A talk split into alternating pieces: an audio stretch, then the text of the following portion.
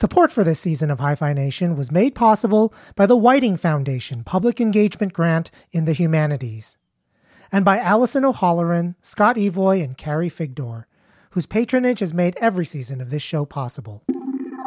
Hi-Fi Nation from Slate.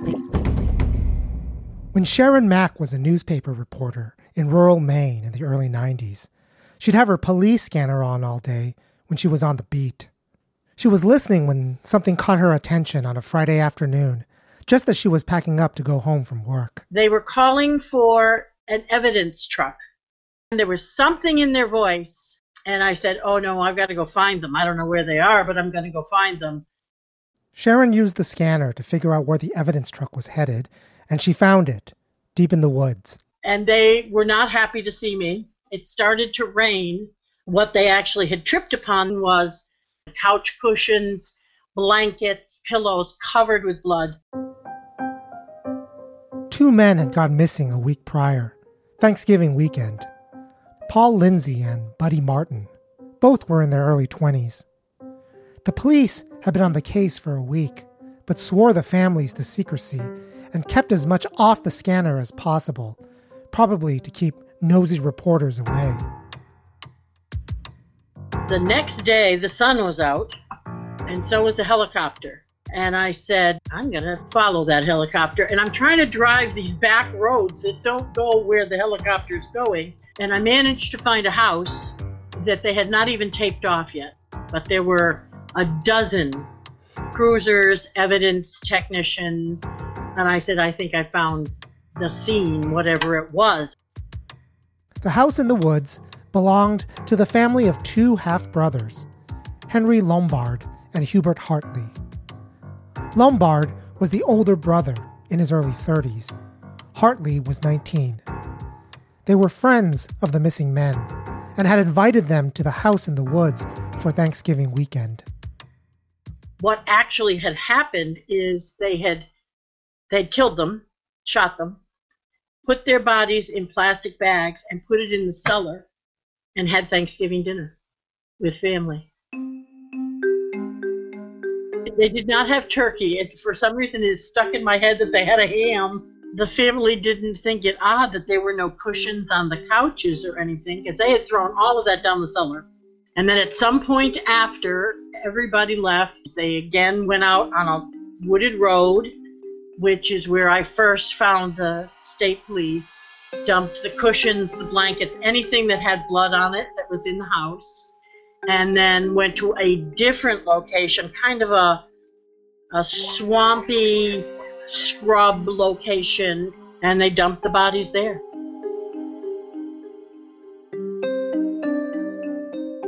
Those guys were arrested very quickly. They were placed in the same cell. And had plenty of opportunity to talk to each other before they were interviewed separately. One of them started to crack. We were never told which one talked about where the bodies were because right off the bat they started blaming each other. Well, I'll blame you, and you'll blame me, and then they'll have to let us both go it actually happened. The Attorney General at the time, Tom Goodwin, made a fatal error and decided to try them separately. Two dead people, nobody gets convicted of it. From Slate, this is Hi Fi Nation philosophy in story form. This season, crime and punishment. Recording from Vassar College, here's your host, Barry Lam. Because the Assistant Attorney General in Maine prosecuted both brothers separately, each was able to argue for reasonable doubt that he pulled the trigger. For each trial, it was 50 50 that the defendant pulled the trigger, even though it was 100% that one of them did. So nobody was ever convicted of murder for the Thanksgiving Day slayings in 1990 in Maine. But eventually, one of the brothers was sentenced for those murders. You might be confused. I thought we couldn't try people twice for the same crime in America. How can someone be acquitted of a crime and sentenced to life for it also? The answer is a loophole in American criminal law. When the government fails to prove you're guilty, but they're sure you did it, there are a series of steps they can take to put you in prison for that crime. All they need is the right judge. Henry Lombard and Hubert Hartley managed to pull one over the system, only to step right into the loophole and have the federal government pull it tight. That story when we come back. Hi Fi Nation will return after these messages.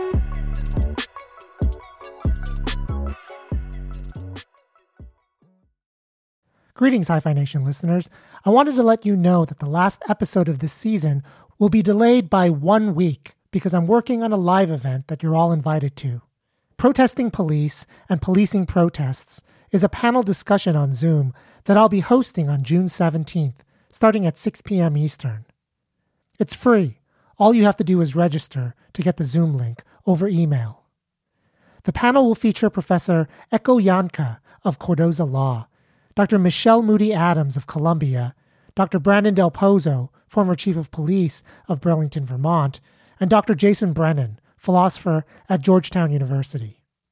We'll be talking about the ethics of violent responses to police injustice, the use of police violence, the criminal law of police violence, and the history of nonviolence in Black American protest movements. The event is co sponsored by Hi Fi Nation, the Politics, Philosophy, and Economics Society, and the Marc Sanders Foundation. Just go to hifination.com to register, and I'll see you back here in two weeks for the final episode of this season. So, we're talking about Henry Lombard and Hubert Hartley. Describe them. Very different. They had different dads, same mom.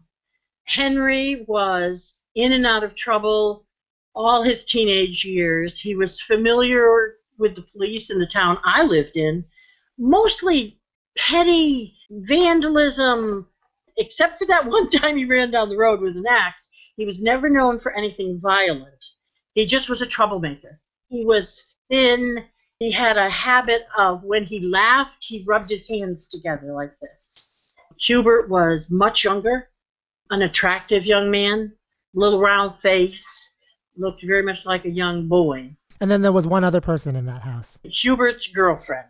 She was pregnant at the time and had a very young child with her at the time. She was sitting on the stairs to the upstairs and she heard the shooting. And she heard their conversation before the shooting. Hubert's girlfriend, whose name was Tammy, was the only third party witness to the murders. The toddler was too young to testify. Hubert Hartley's trial came first. Tammy's testimony made the key difference in both trials. Hubert and Henry had gone out supposedly hunting that morning while everyone else was asleep. Tammy said she was sitting on the stairs to the second story of this little house. She was pregnant, early pregnant then, but she had her little toddler, about a year old, sitting on her lap and she heard them come in. Now, you and I would have gone down the stairs, but for some reason, she stayed on the stairs and listened to their conversation. And this story never wavered in both both trials. She said that Henry challenged Hubert and said, If you don't do it, I'm going to. And there were shots, two shots, and Henry said to Hubert, I can't believe you did that. Then she came down the stairs. And they told her to go back up. She didn't hear anything from the victims? No, they were asleep. I have to tell you, that was a very odd sight when she is very calmly on the witness stand, very pregnant in this little polka dot dress with a bow, almost as if she was recanting how they cooked dinner that night. It was very, very odd. Why did they kill the two guys? No one knows. A motive was never even hinted at in the trials. It was never even hinted at after the trials. What was the state story that they wanted to sell to the jurors? What was the state arguing in Hubert's trial? It was that Henry and Hubert came in from hunting and that Henry had been challenging Hubert the whole way to do this, to prove his himself as a man. No one, not attorneys, not prosecutors, not witnesses, no one said there was any bad blood between the two visitors and the two brothers. That was their theory, is that he was just trying to look like a big guy for his brother. The prosecutor in the case waffled. He argued earlier in the trial that Hubert was part of the planning of the murders, but that Henry pulled the trigger. But after Tammy's testimony and the accusations by Henry that Hubert pulled the trigger, the prosecutor changed the argument and claimed Hubert was the murderer. That was enough to manufacture reasonable doubt as to Hubert's fault in the murder, and he was acquitted. The first trial came as not a huge surprise to a lot of people because they still had Henry they were banking on. And uh, because Henry was a harder convicted felon, he'd had some brushes with the law and served time before, and Hubert had squeaky clean reputation. And I mean, if you just looked at them, Hubert was somebody you would have at your dinner table. Henry was a little bit scarier. Now, tell me about the second trial. What was the most fascinating testimony from the second trial? There wasn't any. It was really a carbon copy of the first one. It was, I mean, you could have scripted it. It was, um, everybody got up there and said the exact same things. Except for Tammy. Tammy gave the same testimony, except switched the names. In Henry's trial, it was Hubert that said to Henry, I can't believe you did that. Oh, I thought I thought her story was consistent across the two. The story was consistent, but who she heard say, I can't believe you did that, was completely the opposite. Wait, wait, and the prosecution didn't take her to task for the inconsistency? You would have thought there would have been a perjury charge there. Whoa, were people furious when Henry got off? The victims' families were horrified, horrified, because they said two other boys are dead. Somebody killed them. Unbeknownst to either men, though, the federal government was standing by in case there was an acquittal. As much as the state of Maine had botched the trials, Henry Lombard had unknowingly committed what would eventually be a fatal error in the cover up. He testified in both trials that he secured a 22 caliber hunting rifle that he and Hubert took hunting the morning of the murder. All sides agreed that the rifle was the murder weapon. This admission on the record opened Henry up to federal gun possession charges because he had been convicted of a felony in the past. It also opened up Hubert to charges of aiding and abetting in that very crime. They weren't murder charges, but they were charges that could keep both men in custody and subject them to another trial on different charges they could not escape. Hubert, who didn't have a record, pled guilty at the end of the federal trial. Hubert walked out of that courtroom and walked out of everybody's lives you never saw him, you never heard from him, haven't heard from him to this day. Henry Lombard was found guilty of illegal gun possession. It was at that point that he stepped into the loophole.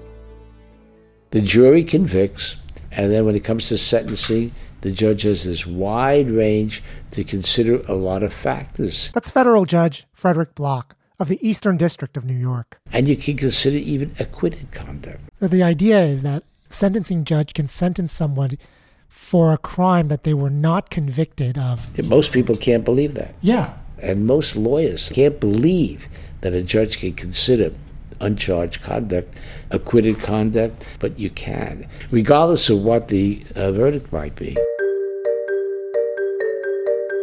At Henry Lombard's sentencing, the prosecutors brought back in the facts of the murders to give the judge reason to sentence Lombard to the highest possible sentence you could get for federal weapons charges.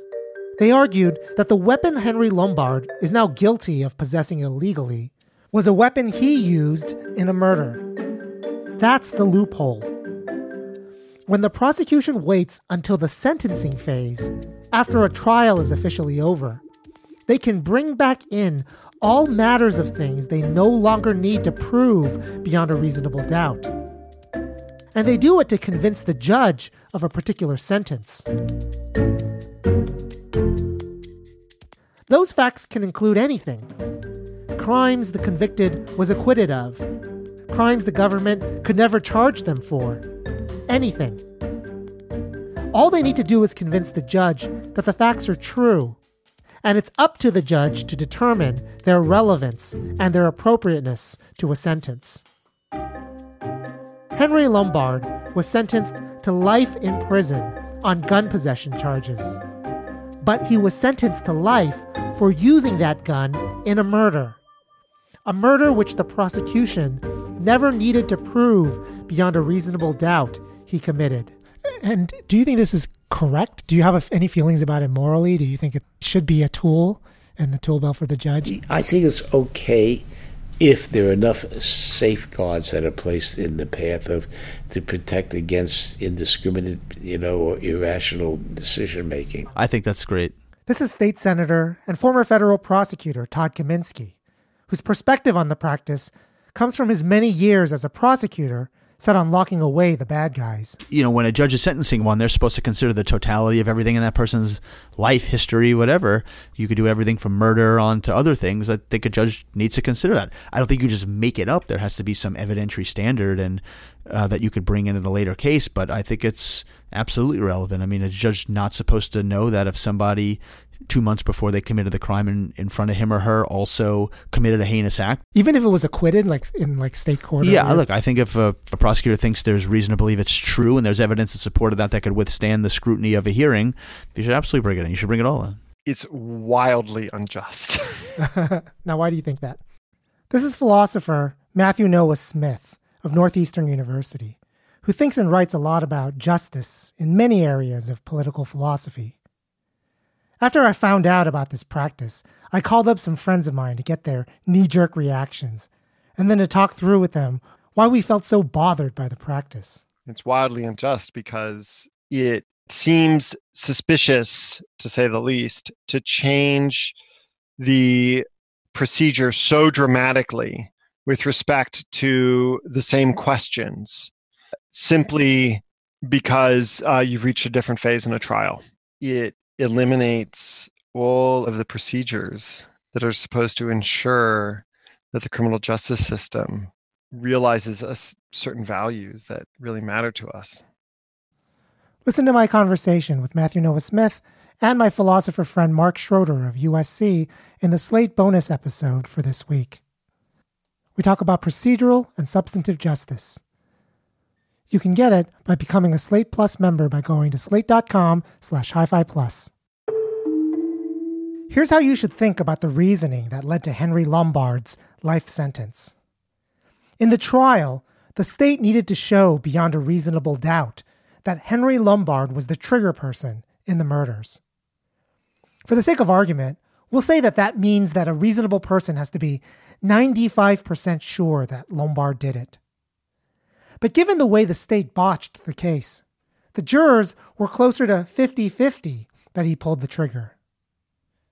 Now it's sentencing time in the federal case, and it's admitted as fact that Henry was in possession of the gun. At this point, the prosecution only needs to establish to the judge that it's likelier that Henry pulled the trigger than Hubert. The standard has been lowered from 95% to 51% to admit as fact that Henry pulled the trigger. And that's far easier to prove. If you know ahead of time that it's 50 50 whether one of two people pulled the trigger, anything could sway you just a little over the top, as it did the federal judge. I interviewed Henry several times after the trials. He called me at home I think he had started to unravel a bit. He just seemed a bit lost in a stupefied state like, how the hell did I get here? How did this happen? Did he give you a version of the story? No. I asked, he would change the subject. Like if I asked him a specific question about a specific something, who moved the bodies, or, or did you talk about it in the woods before you went to the house, that kind of thing. He would mumble and he would say his brother's name. He would just say Hubert, Hubert. Henry Lombard lost every appeal his lawyers filed. They argued that sentencing him for acquitted conduct violated his due process rights. There are three different constitutional amendments the Fifth, Sixth, and Eighth Amendments that this practice could be argued to violate the right to a jury trial, the right against double jeopardy, the right against excessive punishment for crimes. None of them worked. Towards the end, he just really seemed confused and fractured.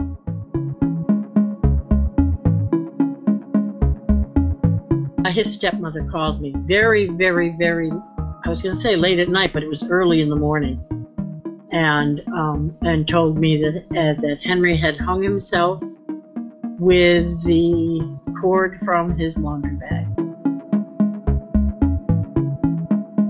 I felt really sad that, that that's what it had come to.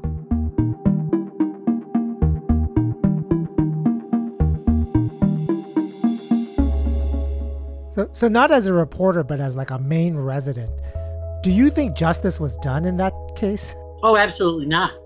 You know, two guys are dead. Never made it home to their own house for Thanksgiving. And two guys walked away from that. The fact that Henry ended up getting a life sentence, did that make it better to, in your mind or worse? I don't think it made a lot of difference. Yeah, okay, yeah, he went to jail but he didn't go to jail for killing someone. We'll return to the rest of Hi Fi Nation after these messages.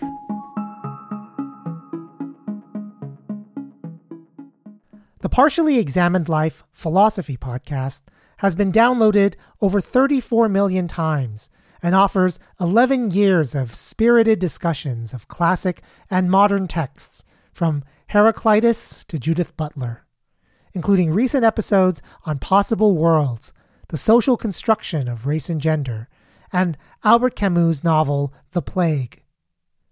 The Partially Examined Life Network also includes Pretty Much Pop, a culture podcast, applying philosophical chops to TV, film, music, and gaming. Check out all the Partially Examined Life Network podcasts at partiallyexaminedlife.com. I'm Jerry Leonard, uh, professor of law at Boston University School of Law.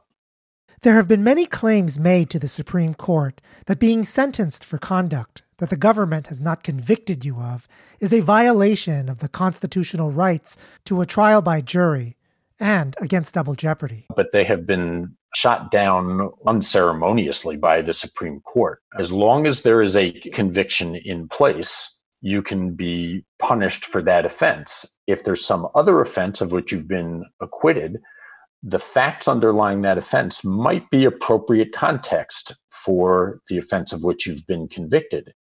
The Supreme Court has said that there's no double jeopardy because you're not placed on trial again for the crime to which you've been acquitted you remain legally not guilty of that crime.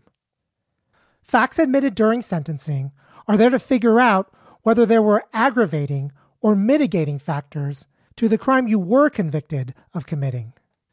Here's an example two different people sell a gram of cocaine to someone else. That's the offense. They both plead guilty without any trial or testimony and come before the judge for sentencing. That judge is presented with facts by the lawyers that one of these people is a recreational user who offered some cocaine to a friend at a club, and the friend gave them a dollar bill in return as a joke. The other person is a regular dealer near the local high school, and the buyer was underage. There are very different offenders violating the very same statute. And to punish them identically seems to me morally wrong, completely out of touch with all of our traditions. The tradition is one where every sentence should be individualized. The sentence should depend on the person and person's circumstances when committing the crime. Were there factors that make someone's crime a little more excusable, a little more justifiable, or in contrast, even more heinous? And in order to individualize, you're going to need to know the person and the circumstances. This is called contextualizing the circumstances of a crime. But you have to allow a certain amount of fact finding at sentencing.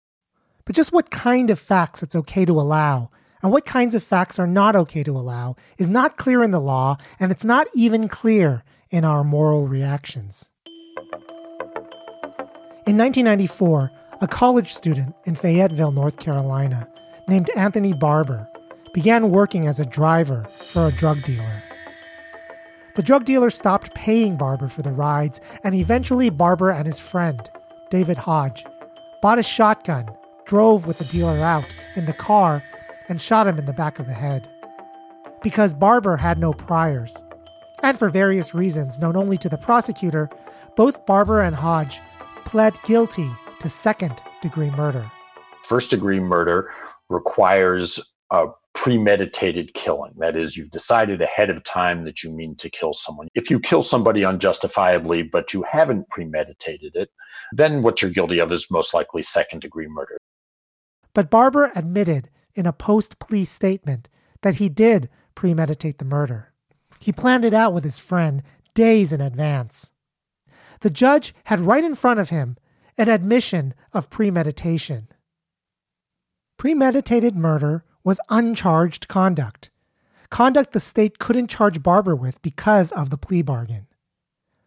But an admission of premeditation really does seem to contextualize the murder that Barber did commit if you thought your friend killed someone in the heat of the moment, and you find out later he had planned it for days, it does make it worse. That was the reasoning of the judge, who sentenced Barber to prison time consistent with first degree murder. That's a sentence Jerry Leonard does not believe is just. I would argue uh, that a trial judge cannot take premeditation into account as a contextualizer of second degree murder because it doesn't contextualize second degree murder. It creates a whole new offense that we already have on the books called first degree murder. So if the conviction is second degree murder, the punishment has to be for second degree murder.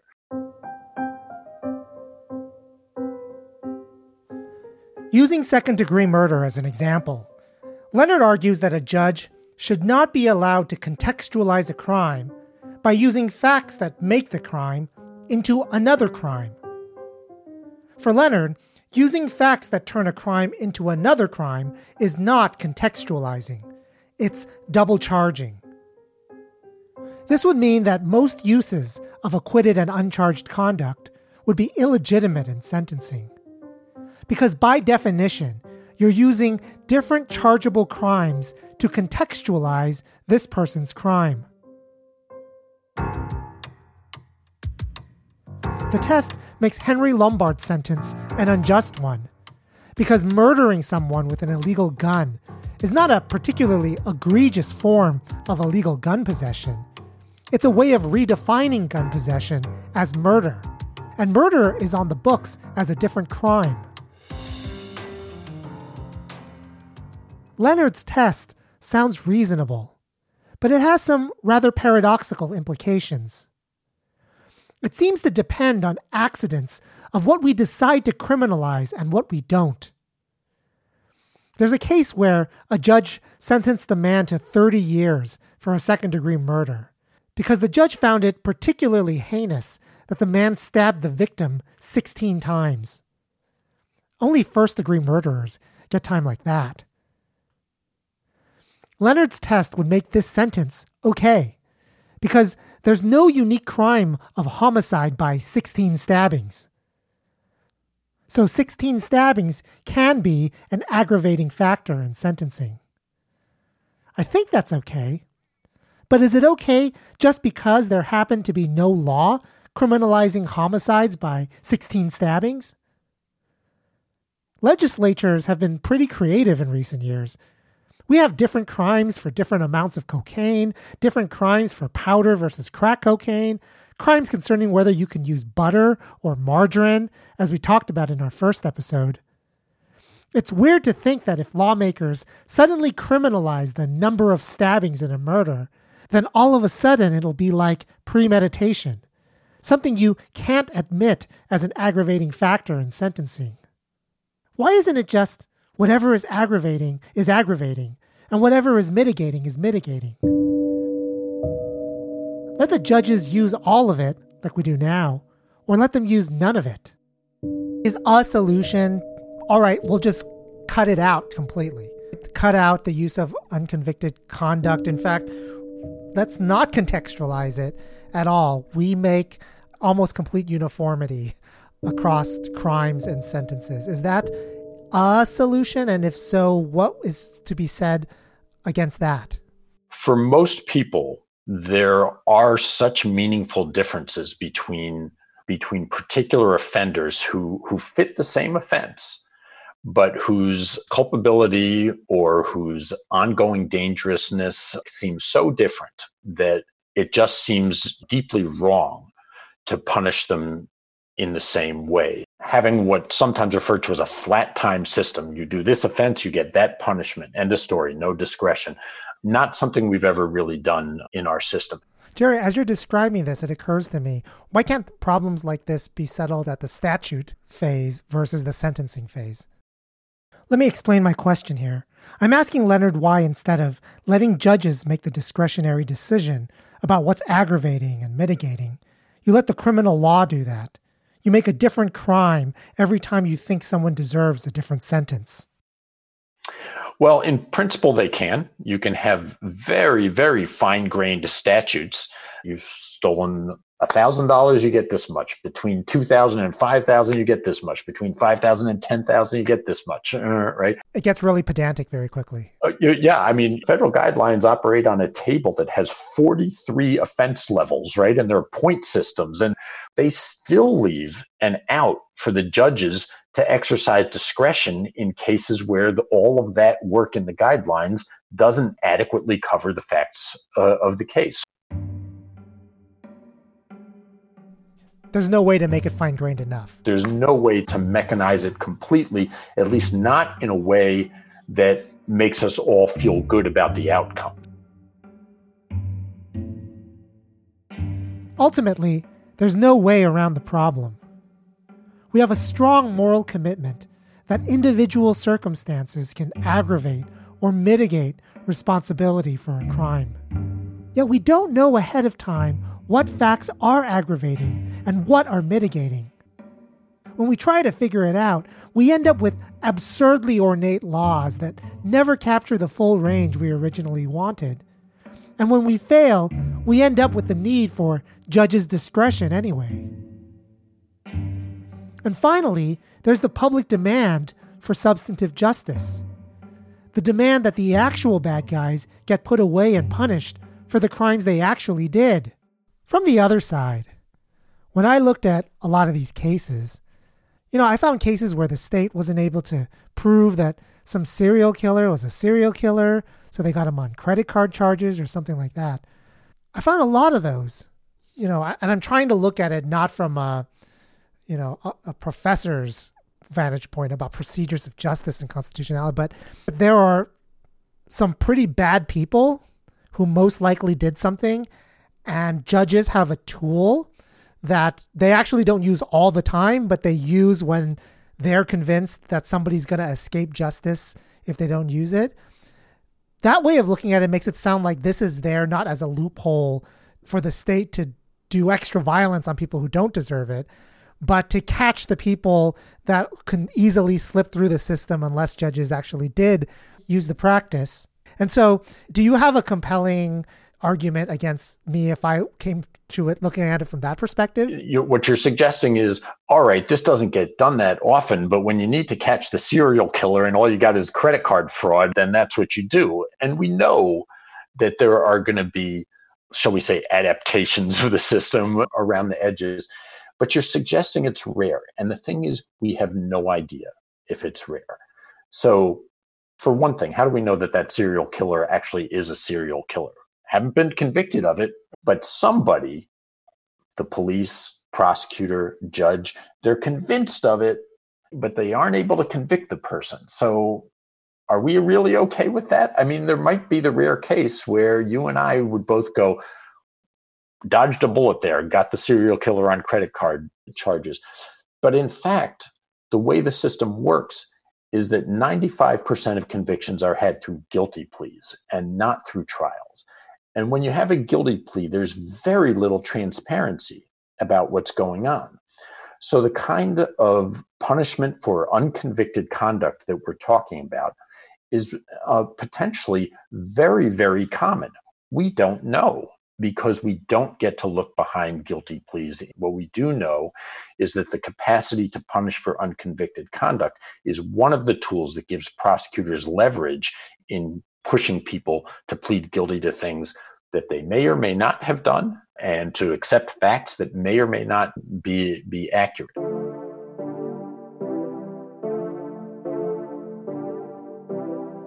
Jerry Leonard's position reminds me of something I've learned throughout this series. A particular criminal procedure, in this case, the use of judicial discretion to sentence for unconvicted conduct, isn't just or unjust in a vacuum. It isn't just or unjust on the basis of whether it got the right or wrong result in particular cases. These procedures occur in the context of an entire system of procedures that skew prosecution, policing, sentencing, and punishment in a particular direction. That direction recently is easier convictions and harsher punishments. It's an interesting development in this country in particular. Four out of the 10 original amendments to the US Constitution were about criminal justice. And they weren't tips on how prosecutors and judges can make sure they got the right sentences for the bad guys. They were written to protect defendants from the power of the state in criminal justice prosecutions. But clever people find clever loopholes, and it seems like the state found a doozy. But that might change. At the Supreme Court, the two Trump appointed justices, Neil Gorsuch and Brett Kavanaugh, have on the record opinions questioning the constitutionality of using acquitted and uncharged conduct. They would be joining Justice Ruth Bader Ginsburg and Justice Clarence Thomas, who have already written in support of banning the practice. That makes four out of nine. And in the Senate, Dick Durbin and Chuck Grassley introduced a bill in the fall of 2019 to ban the use of acquitted conduct in federal sentencing, though it leaves untouched uncharged conduct. That bill hasn't gone anywhere. They've been kind of busy in the Senate. Hi-Phi Nation is written, produced, and edited by Barry Lam, Associate Professor of Philosophy at Vassar College. Editorial Director for Slate Podcasts is Gabriel Roth.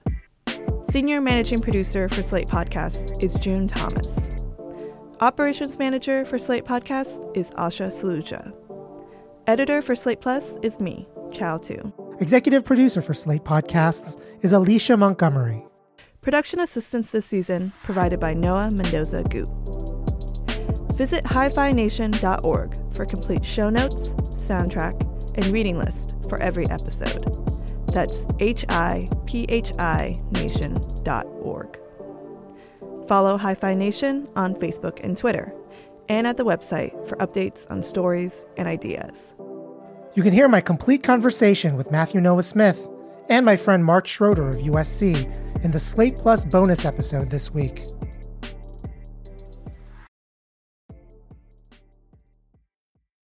Hey y'all, Darius Rucker here. You know, a lot of people ask me, what inspires your music? And one of the big things is a strong sense of place. That's why I love my home state of South Carolina and want to share the awesome things it has to offer. From the beautiful mountains down to the sunny coast, it's got it all. Not to mention two of my personal favorites great golf and amazing food. Come see why I love this place. Visit discoversouthcarolina.com.